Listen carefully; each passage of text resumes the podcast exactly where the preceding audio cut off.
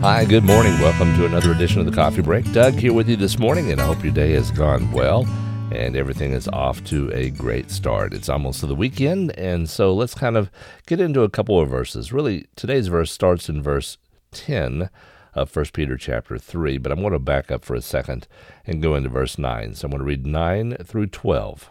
Okay? It says, Do not repay evil for evil or reviling for reviling, but on the contrary, bless, for to this you are called, that you may obtain a blessing. For whoever desires to love life and see good days, let him keep his tongue from evil and his lips from speaking deceit.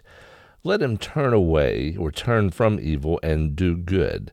Let him seek peace and pursue it. For the eyes of the Lord are on the righteous, and his ears are open to their prayer. But the face of the Lord is against those who do evil. Good. So, and of course, we come right out of the gate with verse 9, and it says, Do not repay evil for evil, reviling for reviling, but on the contrary. And we look at what's going on around us, and sometimes we're saying, you know, what's what's happening? How do we deal with uh, a country that is that has done some, some unbelievable atrocities toward another country? Do they just stand still and, and not let not reply to that action? Now they have to reply to that action, or they're going to be finished. It's going to be the end. But this verse is, is really talking about the personal heart so that we don't have or live a life of revenge rather than revenge. We need to live a life of love.